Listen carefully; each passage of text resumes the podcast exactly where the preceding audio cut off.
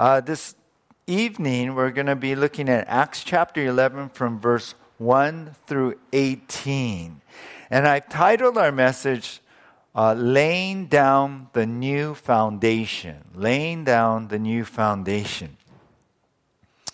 I was reading how, how the largest city in China, uh, Shanghai, is actually sinking.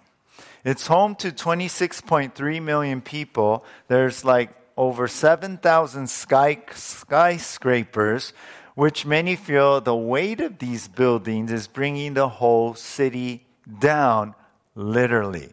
They call this, and there's several cities in the world which this is happening. They call this land subs- subsidence.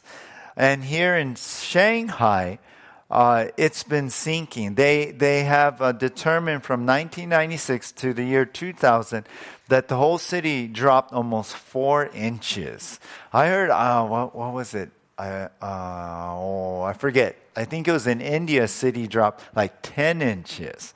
Crazy, it's happening. But in Shanghai, because of that, in recent years, the government cut building, like more building more skyscrapers, and they determined that the use of groundwater, well, the consumption, uh, uh, they stopped that to help uh, the ground from sinking. Though Shanghai, Shanghai actually sits on basically a drained swamp right next to the Yang, Yangtze River. So, in other words, it's happening because the ground is soft. Yeah, it's soft.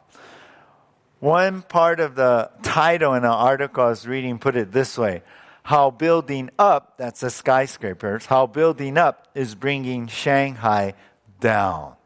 And it just made me think how, if you don't, we understand this, right? Have a firm foundation, then we know the building will sink. We know that a solid foundation is always needed to make the building stand strong and last long. And the same thing goes with the church, you know. The same thing goes with the church. In 1 Corinthians chapter 3 verse 11 it's Paul writes here for no one can lay a foundation other than that which is laid which is Jesus Christ. So we know the foundation to the church is Jesus Christ. It has to be. And it has to be everything Jesus is about of who he is, the Son of God, of what he's done for us in salvation. And so, as we return to our study in the book of Acts, we find God laying down really this new foundation of the church in which we belong to today. But back then in the book of Acts, the church consisted of both saved Jews and saved Gentiles. They were brought together in Jesus. And now they are one body of believers. So, what we're going to see is foundational to build this church. The foundation to, in order to build this church, really is Jesus who has put together all peoples, Jew and Gentile, to form this church. So that's the idea here. That's what we're going to see as we get into our passage here in Acts chapter 11. So I titled our message today laying down the new foundation. Laying down the new foundation. Now we're going to be, once again, we're going to be looking at Acts chapter 11 from verse 1 through 18. And there's three things we're going to see in our passage. Number one, the opposition.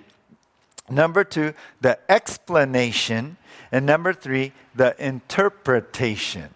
So I did a Shen thing here. so the opposition, the explanation, and the interpretation. So let's begin here with number one, laying down the new foundation. Number one, the opposition, the opposition. And here in this section, we're just going to cover verses one through three in this section here. Now let's take a look at verse one first of all. Verse one.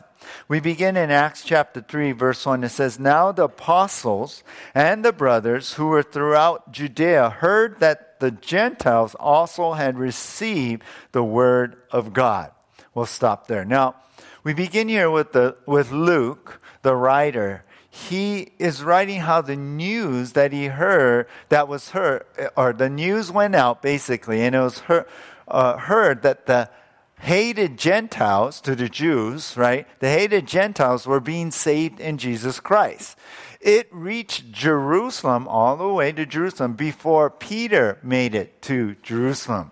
Now remember last time we saw in Acts chapter 10 verse 48 that at the very end that Peter remained in Caesarea for a while, many days. But news of what happened had reached Jerusalem. Remember, we saw in chapter 10 how Cornelius, the centurion, and his, his relatives and his friends were gathered there. Peter came, shared the gospel, and they got saved. Well, this news that Gentiles got saved had reached Jerusalem, had went all the way to the apostles and the believers there in Jerusalem. And for them, it, it, it wasn't that great. And we're going to see that in a moment. I was thinking about how it's always bad news travels fast, right? And to them, that was like, what? What's going on here? Well, so we read here the other, the, the apostles, the other apostles that were still in Jerusalem, and the brothers, the other believers there who were throughout Judea. Judea, remember, is the county or the area where Jerusalem city sits. And, and so they got word. They, they, they heard the news that the Gentiles received the word of God. In other words, they heard the gospel and they received that word. They received Jesus Christ and they were saved. So, Peter heads to Jerusalem now. Verse 2 So when Peter went up to Jerusalem, the circumcised party criticized him, saying, You went to uncircumcised men and ate with them. So here's Peter. He goes to Jerusalem, he goes to headquarters, so to speak, to share what God was doing. And, and, and, and when they heard this, when Peter went there, I mean, what they heard, this was a, a big deal. Remember, we've been talking about this the past couple weeks how the Jews, they were into separation, but not so much evangelization right? Uh, they, they believed they were the chosen ones. They believed that Gentiles, and in their tradition, they, they were not the saved. God, God wasn't going to save them. They, were, they believed in the traditional sense that the Gentiles were, the, they were made to fuel the fires of hell. That's how bad it was. And since these pagan people, the Gentiles, were sinful, they were unclean. So even to go into their house was to defile yourself. Even to sit down to eat and share, you know, to them, when you share food, share, you know, you eat a meal with someone, it's like you're communing with them. You're sharing your bread and you're breaking and you're, you're becoming one with them. So to them, to, to eat with the Gentiles, like, wait, what? How can you do that? Um, to even step into a Gentile city, let alone being in the home, and this is Caesarea, uh, where Peter was staying, this was all shocking news. This was a big thing. Now, what we read in verse 2 is that when Peter went up to Jerusalem, the circumcision party criticized him. Now, who's this circumcision party?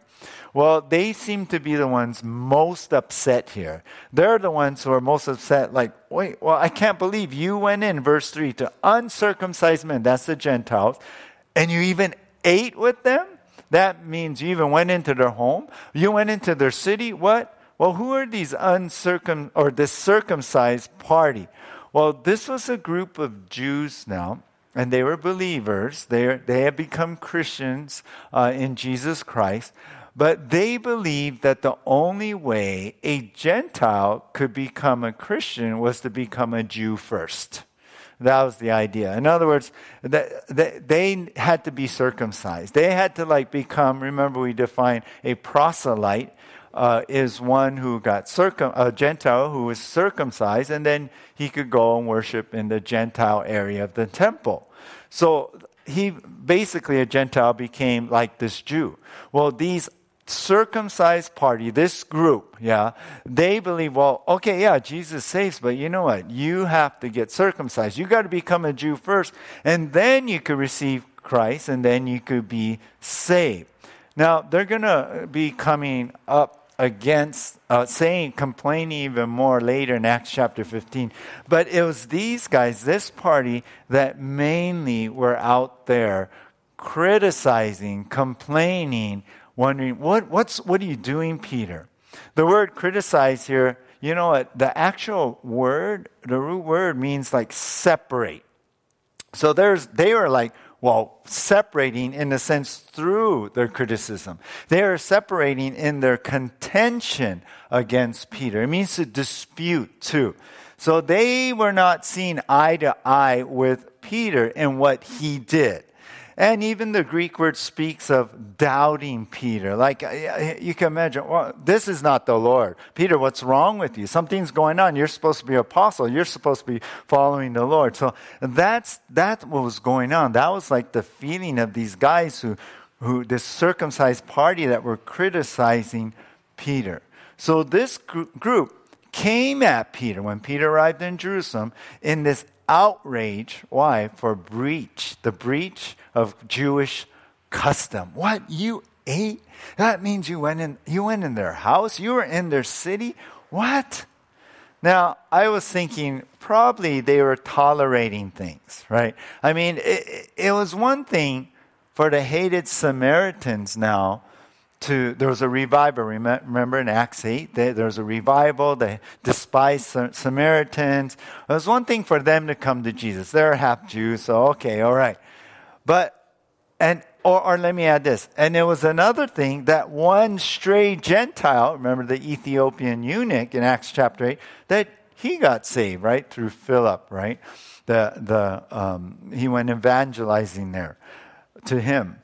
But what is this? This was probably to them crossing the line. A whole group of Gentiles? No, no, no. See, to them, this was a scary shift of, of, of, of these guys who are still thinking that the church or Christianity is actually another form of Judaism. Right now, for them, the church was still very Jewish. It was all Jews, right? And okay, Samaritans, all right, you know, oh, maybe one Gentile here, like these proselytes. But what? All these Gentiles? What? You, you, you went into someone's house? You, into a Gentile's house? You went into that city? So this is these guys criticizing, coming against Peter. Sadly, this pushback, sadly, this criticism, the opposition came, you know, from fellow believers still in bondage to their Jewish way of thinking. This is the opposition. This is what we see here in these three verses. You know, they forgot, right? What Jesus had said. I've been quoting to you Acts 1 8, right? When Jesus told the, the apostles there, the disciples, but you will receive power when the Holy Spirit has come upon you, and you will be my witnesses. Where? In Jerusalem, right? That's where the church started. In Judea, the surrounding area, county, and Samaria. We saw that happen in Acts chapter 8. And, and then Jesus said in Acts 1 8, to the end of the earth. What is that? Going out to the Gentiles, to the rest of the world. Maybe in their mind, they said, oh, it's the other Jews, the Hellenist Jews, right? The, the Greek speaking Jews. Maybe it's the other Jews. But Jesus was talking about out into the world to the Gentiles. Remember, Jesus said back in Matthew 28 19 when he gave the Great Commission, Go therefore and make disciples of what? All nations. Yeah, that's Gentiles, right? Baptizing in them in the name of the Father and of the Son and of the Holy Spirit. So here's these guys, this circumcised party, they push back on Peter. They criticize him. The opposition came from these fellow believers still in bondage to the Jewish way of thinking, holding on to their traditions. They, right away, we see when Peter arrived, they came at him. And I was thinking, we can do the same thing, right? Isn't that something we do? We criticize first. We come at, we hear something. Or, or, or we take someone says and we just, we're, we're out there criticizing, judging them already before what? We gather any information first. Before we even hear them first. I mean, I think a better way to handle things is to respect that person first. I mean, they should have respected Peter. Wait, this is the apostle. This is Peter. Wait, I, I don't, I'm not comfortable with this, but let, let me hear from him first. I mean, that's what we should do. We should ask. We should listen to what they're saying. I mean, I'm convicted of this. I mean, sometimes I just blurt out, Well, I can't believe you did that. I can't believe it without even understanding it. And with those words, I crush the heart. With those words, I make someone feel dumb. You know, I put my view above maybe how they're seeing things. Or I'm, I'm, I'm, I'm critical because you know what? You're doing something that I don't do. So, well, I'm right, right? And you're wrong when you do that. That's like these guys. Or how I, my perspective is more better than your perspective.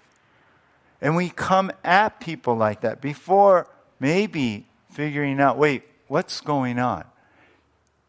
What is happening there? Or, or maybe they're, they're, they are little off, but we got to have compassion upon them too. These guys, these uncirc, these I'm sorry, circumcised party, right? They criticize. That's a huge word right here in the Greek, criticize. This is their attitude. And I was thinking, oh, sometimes I'm like that. you know, sometimes we, we just speak without thinking and we come down on people in our criticism. You know, the thing is, we should find out first. Right? We, let, let, let's respect that person. Oh, well, what do you mean here? Oh, what are you saying? Oh, maybe they do need to learn. Or maybe we're the ignorant one. Don't just speak out of ignorance because you never found out why they do something. Yeah? Be informed. Have compassion, have respect, and be informed. I was thinking about one time years ago, I was at a wedding reception, I was talking story with someone, and and and we, were, we I don't know how we got into this topic of translations of the Bible, and we're, we're having a little fellowship over that. Well, this guy being a King James only guy, he ignorantly said made this statement. He said, "Oh, new translations they just take out verses. They just it's so wrong. It's not a real Bible." And I thought, "Oh, well, wait, wait, you know, kind of thing. And I, I was thinking, that's our attitude sometimes. I mean, if you understand the new translations, like we were studying out of the ESV, they're based on older manuscripts that were discovered later than when the King James Version was first translated in 1611. They have, there's more, been more discovery in recent years. And so today, the translators feel that the older manuscripts, and, and I agree, are more accurate, closer to the original. Perhaps some of the differences that we find, it's never doctrinal or anything like that, but little things, perhaps it may be it was added by the copyists or the monks who, who maybe wanted to explain a passage a little bit more. And so there's things like that. So, but to just blatantly say, oh, new translations, they're, they're, they're junk. They take out verses. How could they do that? That's blasphemous. Well, that's an ignorant statement. That's criticizing and saying something without getting the information first. And I think we can do that plenty times when we hold to a certain view or certain principle like these guys. They, they grew up Jewish, they were Jewish through and through, yet they were saved in Jesus. They came to Christ, but still they held on to a lot of their Jewish way of thinking. And these guys were criticizing Peter. How could you? What? Go into a Gentile house? I don't know about you guys, but I was kind of convicted like, ooh, I, I hear my voice in there in certain situations that, that I say to someone. So be careful. Be careful you guys. God was shaking their faulty foundation of these guys. It, this is not what church is about. This is not what being a believer, a follower of Christ is about. And God is building a new foundation, the kind God wanted. And so we see God is laying down the new foundation in what's going to happen here. So we see the opposition, the opposition of the guys, these guys. Let's go to number two, the explanation, the explanation. Well, we go on in verse 4 when well, after the circumcised party criticized Peter, you went what? To Gentiles, ate with them? Verse 4. But Peter began and explained it to them, and I like this, in order. He just shared what happened uh, uh, chronologically in order what happened. Verse 5 I was in the city of Joppa praying, and in a trance I saw a vision, something like a great sheet descending, being let down from heaven by its four corners, and it came down to me. Looking at it closely, I observed animals and beasts of prey and reptiles and birds of the air. And I heard a voice saying to me, Rise, Peter, kill and eat. Verse 8, but I said, by no means, Lord, for nothing common that is uh, uh, uh, unkosher or unclean has ever entered my mouth. But the voice answered a second time from heaven What God is made clean, do not call uh, uh, common or not kosher. Verse 10 This happened three times, and all was drawn up again into heaven. And behold, verse 11, at that very moment, three men arrived at the house in which we were uh, and sent me from, or sent to me from Caesarea. Verse 12, and the Spirit told me to go with them, making no distinction. These six brothers also accompanied me, and we entered the man's house.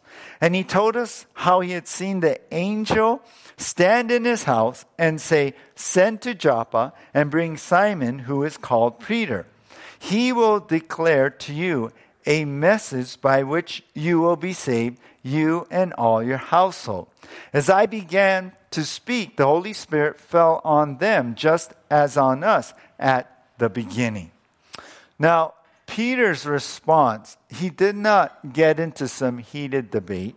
He, he, he, he didn't like put them down for their immaturity and how they're acting. But being a Jew, you know, he just shared what happened. He just shared what went on. Now, we went over this story uh, the last time and the time before that. And, and, and it's been told twice already, right, in chapter 10. This is like the third time this story is told. And I think that's interesting. I mean, anything that God says is important, right? But if He says it twice, it's very important. If He says it three times, it's something vital for us. And I think it's important because this was a shift, a change in the thinking for the Jews. I mean, mostly the church back then, the early church was made up of Jews. But now God was reaching to the Gentiles and folding them together into the church, into the, the body. So we remember this story, right? The sheet with all these animals. There, there's a few little details added, like in verse 8, beasts of prey were put in there, and that's not kosher to eat. And, and um, so there's a little bit more detail put in there, but it pretty much is the same story that, that really the Lord is telling Peter, hey, it's okay to eat the clean and unclean animals. It's right. What I say is okay now, it's all okay.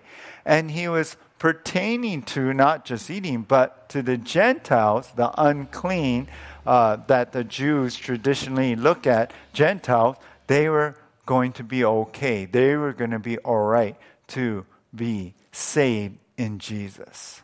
And let me say this that the Jews must accept the Gentiles that they can also be saved in Jesus alone. They don't have to become a Jew first. No, this is a whole different thing that is happening. So we can all eat whatever because it's not about being a Jew, it's not about being Gentile, but it's about being a follower of Christ.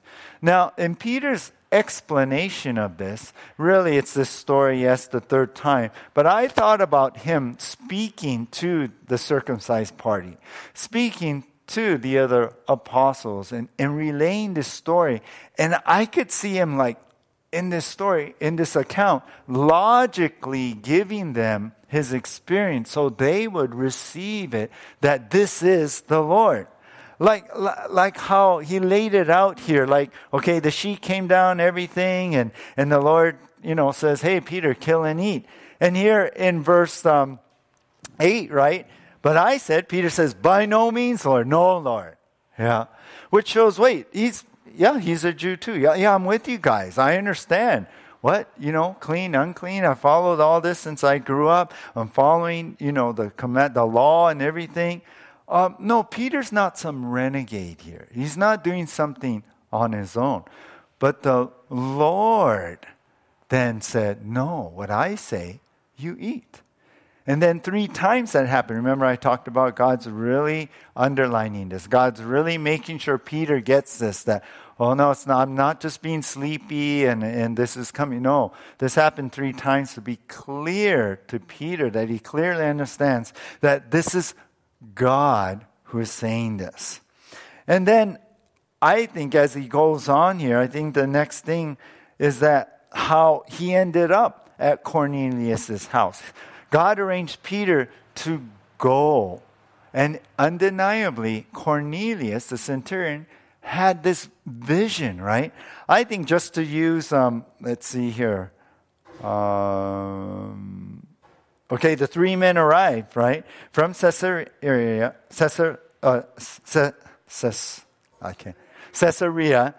Um, and then verse 12, the Spirit told me to go with them, making no distinction. In other words, Go with them, even though there's Jews. Don't be prejudiced here. Don't, oh, oh, I can't walk with these guys. I can't go to their, this house. I can't go into this, the Gentile city. No, the Spirit said go. And it, it connects the sheet with all the clean and unclean animals. And, and then it says that in verse 13, that he, Cornelius, told us how he's seen an angel.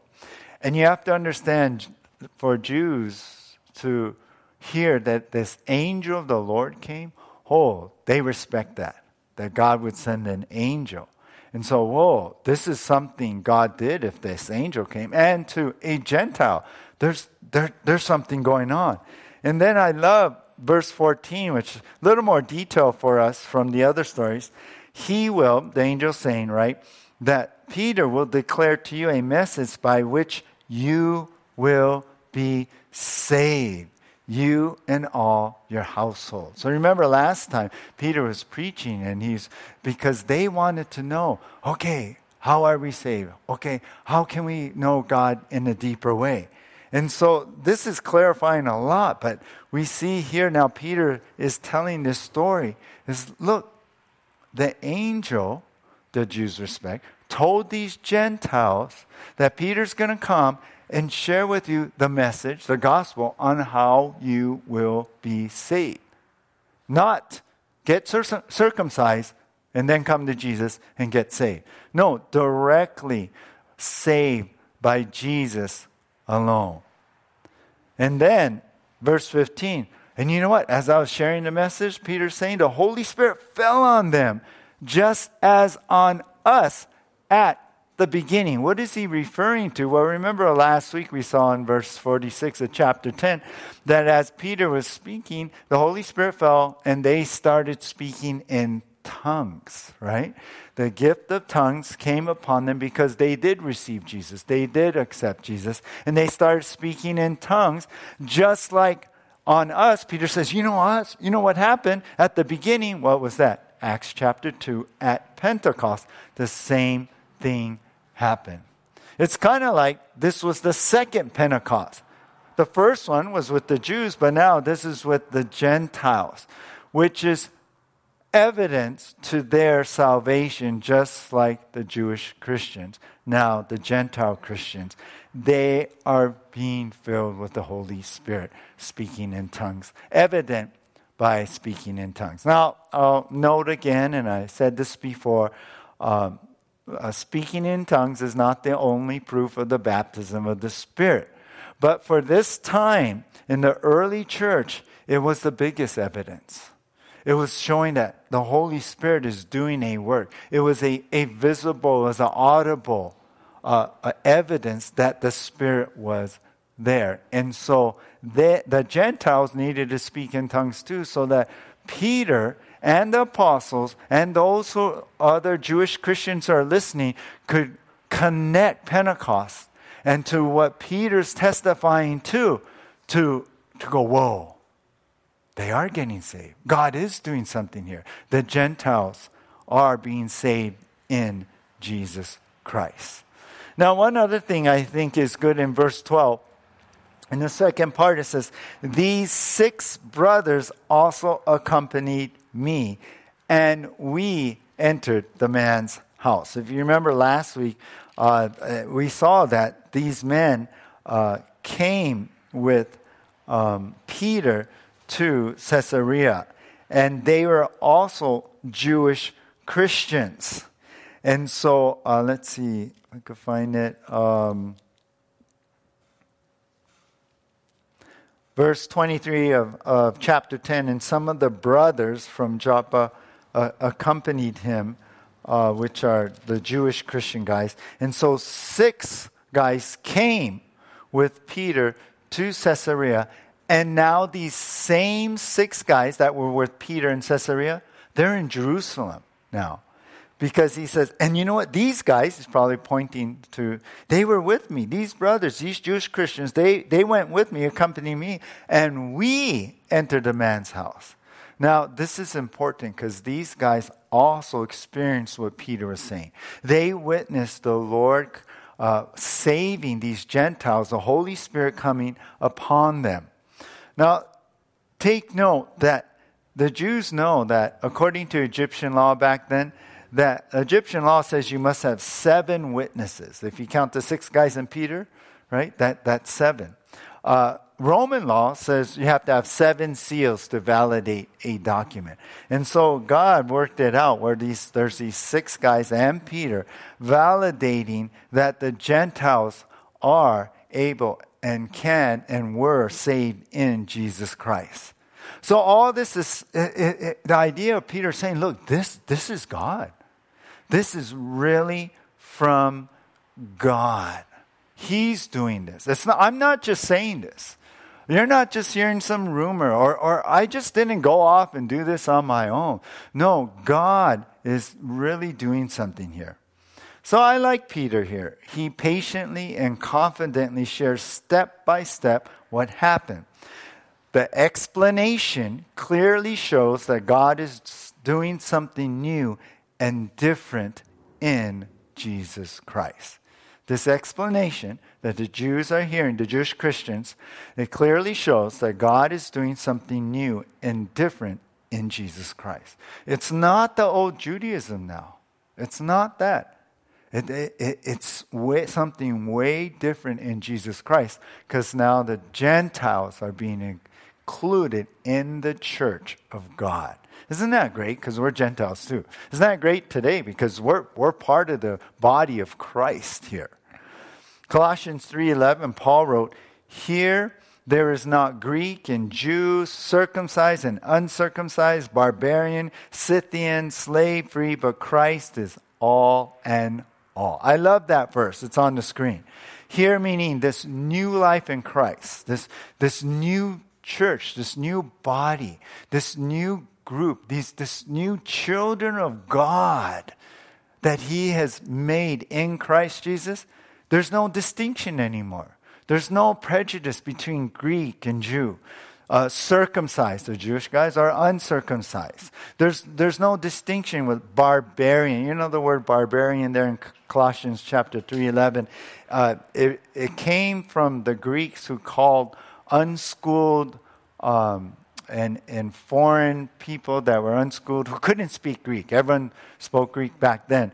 Um, they were called, bar, called barbarians because the, to the Greeks, their, the, the language that they could only speak sounded like bar, bar, bar, bar, bar. They were called barbarian. And, and so, oh, these unschooled people, yeah. Um, Scyth, a Scythian were, was like a warring nomadic tribe. I, I was thinking, oh, it's like a biker gang or something. No. But, you know, I mean, think about it in today's terms, you know, whether we're schooled or we're not schooled, whether we're foreign or not, where, whether we can speak English or, or not, whether um, we, we come from this, this crazy background or not, whether we're Jew or Gentile, slave or free, no matter where you are in a so, social ladder, Christ is all and all. We're, we're all together in one church. And so we're seeing with this explanation clearly shows that God's doing something different. It's new. He's bringing everybody into this oneness in Jesus Christ. This is amazing. Chapter 10, I told you, is a pivotal chapter. And as we come into 11, it continues on. This is a pivotal time in the early church as Gentiles now are added. Now, the, even the thinking is being changed. The heart is changed. Peter's heart what, remember had that groundbreaking heart change a couple weeks ago? Well, now it's, it's coming into the church. It's, it's, it's being done in everybody to see this is really what God meant. This is really what Jesus is doing and has meant all along. And we can agree, right? We can agree to this oneness. I mean, being Gentiles, grateful we're part of the, the church, we, we can be we can agree the oneness that God's done in Jesus Christ. I think we all can say, Amen. Thank you, Lord. We're one. But let me say this know that the enemy wants to divide what God has put together with prejudice. He knows us, He knows our, our fleshly tendencies, our sinful flesh. He knows how easy it is for us to, to get into our prejudices, to get into our cliques, so to speak. I was thinking, you know, Hawaii is the aloha state, but sadly, behind the words is much prejudice here, much. Well, we need to break down that so called relationship foundation, yeah, of who we are. We need to lay down a new one, you guys. We need to, I know I talked about this a little bit the, uh, a couple weeks ago, but, but we really need to think about this because what we're seeing here is all of that being broken down, a new foundation being laid because the old one is faulty. The ones the circumcised party had, it's faulty. It was still separate, a separateness type of thing. It wasn't love. It wasn't one body. And you know what? We need to look into our own hearts too. I mean, here's the thing if you have a tendency to be critical, to always put down someone, watch out, because the devil smiles at that. You'll play easily into his hand. If, if you're a type person easy to, oh yeah, keep reading people, keep judging them, yeah, you know, it's easy for you to make that divide and prejudice rather than what Jesus does. He has open arms for anybody, for any walk of life.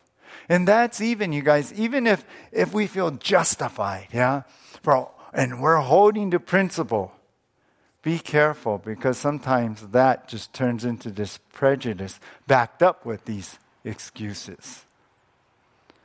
Excuses that really prop up self and prop up that prejudice. You know, back in 2010, this article uh, came out and said 49% of Republicans and 33% of Democrats said they would be upset if their son or daughter married someone affiliated with the other political party. Crazy, yeah?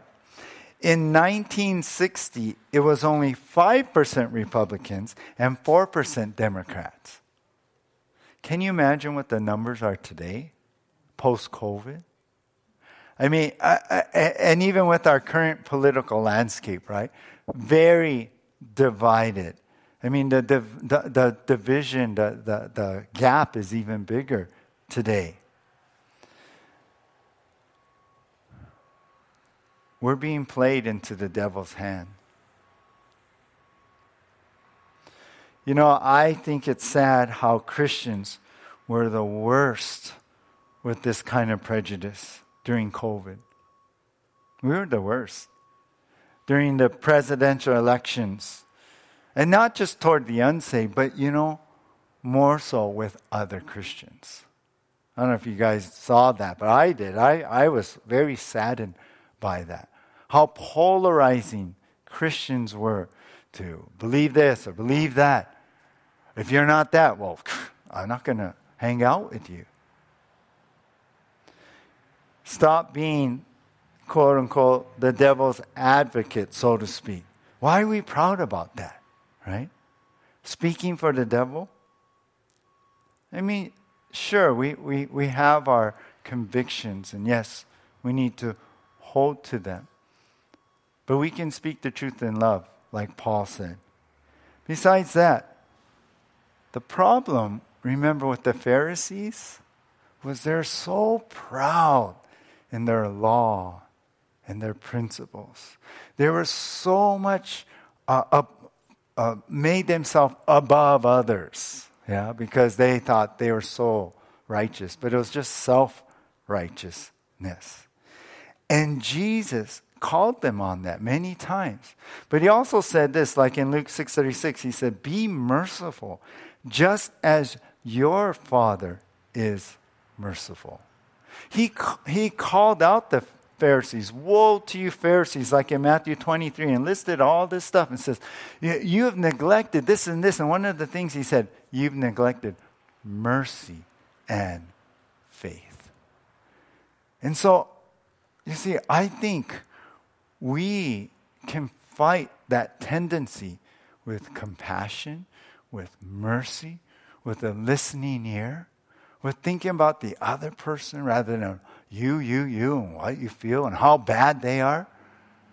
Maybe they are. But we need to approach each other differently, like Jesus does. Yeah? Like that song, right? Come just as you are. I'll receive you. I'll, I'll still love you. I'll still accept you. What do you have to say? Let's talk about things rather than, well, you don't feel what I feel. Forget it. See you later. And we put borders, yeah? Uh, how much time we spend with someone, whether it's none at all or only a little bit. That's a prejudice. That's what these guys were like.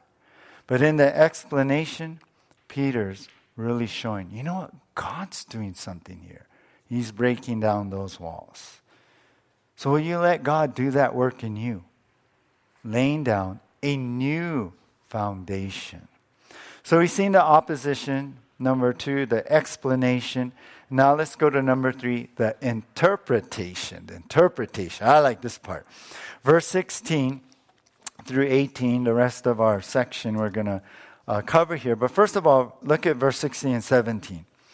Peter goes on and says, And I remember the word of the Lord, how he said, John baptized with water, but you will be baptized with the Holy Spirit. That's actually from Acts chapter 1 5, right before Jesus ascended. Verse 17 If then God gave the same gift to them as he gave us when we believed in the Lord Jesus Christ, who was I that I could stand in God's way? I love that. This is so awesome. So, so Peter lays out his thoughts on what all this means. What God is doing here. He said, You know, I remember now. Remember when Jesus said before he ascended? Yeah, that, that John's going to baptize, John baptized with water, but you know what? You're going to be baptized with the Holy Spirit. Remember that? We were all there. Acts chapter 1 5, right? Well, Peter's saying this is exactly what Jesus said would happen. That the Spirit would fill believers. And look, we were, and now look, the Gentiles are. So Peter puts this cap on everything that happened, confirming, yeah, this is God for sure. This is, this is G, what Jesus said being fulfilled. In other words, it's not just us seven guys saw this, experienced this with our own eyes. It's not just our witness and testimony we're giving you guys about seeing the Gentiles getting saved, but what happened is this fulfillment of what Jesus was talking about. And now I understand, he's saying. It's not just for the Jews, it's for the Gentiles too. Jesus was talking about this broader fulfillment of both Jew and Gentiles, that everyone can be filled with the Spirit, can be saved and be filled with the Spirit. This is what Jesus was talking about the Gentiles getting saved. I love that. And so, uh, what's the conclusion? Well, if these guys receive the same gift like us when we believe, who am I to stand in God's way? How can I stand in God's way? How can I, no, Lord, I'm not going to eat that. No, God, they got to get circumcised first. No, God, I can't step in that house. No, God, I'm not going to eat with them. No, God, I'm not going to give them message of, of Jesus Christ without them being uh, circumcised. In other words, here's Peter like, look, I, I'm with you guys. You know, I'm, I, I was raised in Jewish customs and traditions too. But look, this is God. God is clearly in this. And how can I go against this? I think this is all building up, right? I mean, think about Jesus, right? When they're with Jesus, perhaps maybe they're making some connection. Jesus reached out to the Samaritans in John chapter 4, and there was a revival of Samaritans, Acts chapter 8. Jesus reached out, remember, um, to the people of uh, Gerasenes, Gerasenes, when he delivered that man, right, full of legion, all those demons and stuff, and then he told the man, go back to the city and proclaim Jesus in Mark chapter 5. That was a Gentile city that he told the man to go to. And and then in Luke 7, Jesus reached out to a centurion, right, who sent his servant. Um, um, he, he, he, he reached out to, to, a centurion when he healed his sick, sick servant, if you remember that. So I, I wonder if it's making all connection here because we see Jesus reaching out in that way. And if Jesus did that, the apostles should not be surprised when they are called to do the same. So here's Peter. How can I stand against God and what He's doing, the work of God? And so, verse 18, when they heard these things, they fell silent and they glorified God, saying, Then to the Gentiles also God has granted repentance that leads to life. So, what could be said? It is logically laid out. It makes sense. They see God in it and they what? Fell silent. It just quieted quiet all their criticisms and, and argument. And they see that Gentiles are now given the opportunity to, be, to repent and to be saved. So they gave God glory. So the interpretation here that Peter gives in 16 and 17 shows a divine move to tear down prejudice and bring Gentiles into the fold. That's what he's saying. No, God's doing this. God is bringing the Gentiles in, into the fold. Turn to uh, John, to the left, John chapter 10, and look at verse 16. Just to the left, John, the next book over, chapter 10. And if you look at verse 16, Jesus speaking here and says, And I have other sheep that are not of this fold. I must bring them also, and they will listen to my voice. So there will be what? One flock, one shepherd. What is he talking about? Well, it's not the Mormons, okay? It's about the Gentiles. That's the proper interpretation. See, the interpretation is this divine move. God is bringing Gentiles into not a Jewish church, this isn't a Gentile church, it's not a Samaritan church, but one flock under one shepherd, a new flock. You know, when the, when the understanding comes, when God speaks to you, when the interpretation, the meaning comes and, and speaks to you for what God is doing and how He's moving, will we respond to that? Will we move to that? Will, will, will, will, we let it change us? I want to bring you to that mindset. What we're reading here about redoing our foundation, um, just tearing down the, these this prejudicial kind of foundations and all that we all have, and just loving on everybody. Will we respond to that, or will we still resist? These guys are going to come up again. They're going to resist, and uh, uh, we'll see that later. But I believe God is working in our hearts a revival. that we would understand this, that l- we would look at each other differently. I mean, we live in a world where, where we're so like, well, I'm not sure I'll, I'll let you in to be my friend. There's so much stuff going on in our society that it's leaked into the church, but God wants to bring a revival in our hearts so that God would work and give us a new foundation. God wanted a church that is one, made up of Jews and Gentiles and whoever would come to him. That we would receive anybody, no matter that we would be one body, children of the Lord, one family in Jesus Christ. Let me give you a, another interesting thing. And I, I, I read this and go, whoa, I didn't know this. John MacArthur said this in his commentary at least seven years elapsed from Pentecost until the founding, uh, until the founding that, of the church in Antioch. Now, Antioch, we're going to read about that in the, in the next part of this chapter. And um, there, Gentiles are going to be reached too.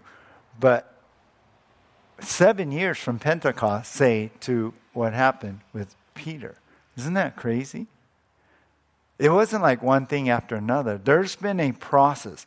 There's a process that God put them through. Remember, I, I was giving you Peter, right? First the Samaritans, him and John prayed over them. They received the Spirit. Whoa, Samaritans can be saved, yeah? And then remember, he went and went into the, uh, and touched a dead person, raised her to life. And then he was staying in a tanner house, right? No one would stay in that. Now he went into a Gentile city. His heart was fully changed. There was this process going on, little by little, step by step. But in those steps, you know what? Peter responded. He responded. And the churches responded. It took a little while. But God, in His plan and His gentleness and moving this church, the early church, into receiving Gentiles is happening now. And it was a process, but God kept moving here. How about you? God is bringing you through a process, speaking to you, little by little, changing you. Are you maturing there? Or are you resisting and are you stuck in your immaturity? not reaching out to people, not accepting them. Oh, no, I, I can't do that. That's for other people. But you know, God is asking you to do that. See, God's not going to just say, get out there, right? He's going to change your heart little by little, and He's changing us tonight. Will you allow that change to happen? We pray about revival, about God, yes, come, save people, but how about us? And this is one way. This is one part of that revival, is when He brings revival in our own hearts to love the unlovable, to love those who don't agree with you, to love those who, who, who why you do this, why you do that, to be compassionate, to be praying for them, to be accepting, to be welcoming to them. Step by step, God is doing that in our lives. Amy Carmichael once gave these thoughts. Sometimes when we read the words of those who have been more than conquerors, we feel almost despondent. I feel that I shall never be like that. But they were won through step by step by little bits of wills, little denials of self, little inward victories by faithfulness in very little things. They began, became what they are. I like that. I really like that. No one sees these little hidden steps, they only see the accomplishment. But even so, those small steps were taken. That's so true, you guys. So true. So let God work in your heart, even if it's a little step, because I believe God is speaking right now. Tearing down that old foundation, laying down the new. Let God bring that revival into your heart right now. It's so sad when you don't allow God to work. Because you know what? All we do is we become this fleshly version of what we think we should be. I'll close with this story. In his audio, uh, autobiography, Mahatma Gandhi wrote that during his student days, he read the gospel seriously and considered converting to Christianity. He believed that in the teaching, uh, teachings of Jesus, he could find a solution to the caste system that was dividing the people of India. So one Sunday, he decided to attend services at a nearby church and talk to the minister about becoming a Christian.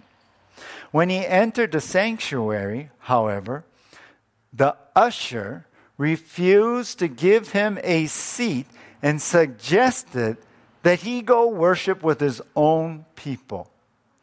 Gandhi left the church and never returned. He wrote this If Christians have caste differences also, I might as well remain a Hindu. Isn't it sad? The usher's prejudice, right, betrayed Jesus. That's not what Jesus is about. He also turned away a person who is open to trusting Jesus as his Savior and Lord. I think it's shocking. It's pretty heavy. But then I think about who have I hurt? Who have I driven away because of my attitude, my criticisms? Who have I crushed because of my own prejudice? Well, let's let God root out that sin and bring revival to our hearts. That we would have a heart filled with love, mercy, grace. Let God tonight work on your heart by laying down the new foundation. Let's pray. Jesus, I confess my wrongs here, God, and Lord, how I can be so, I guess, short sighted, seeing only myself and situations and what people do or say, and not really listening between the words, not really seeing the heart, not really looking at the other person where they might be, making comments, blurting things out without thinking. God, but it only reveals my wicked, selfish, and critical heart. Lord, we can be so vicious to one another, so bitter speaking, God, and not show your love, but just come down on people because we think they're so wrong. But we need to, Lord, before you look, try and take the splinter out of someone else, to look at the beam in our own eye, as you said.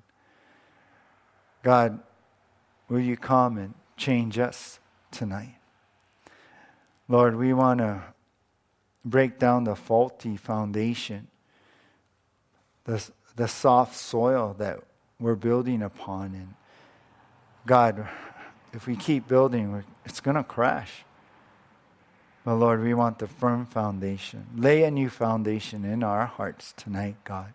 Let us be and become the people of God that you want us to be.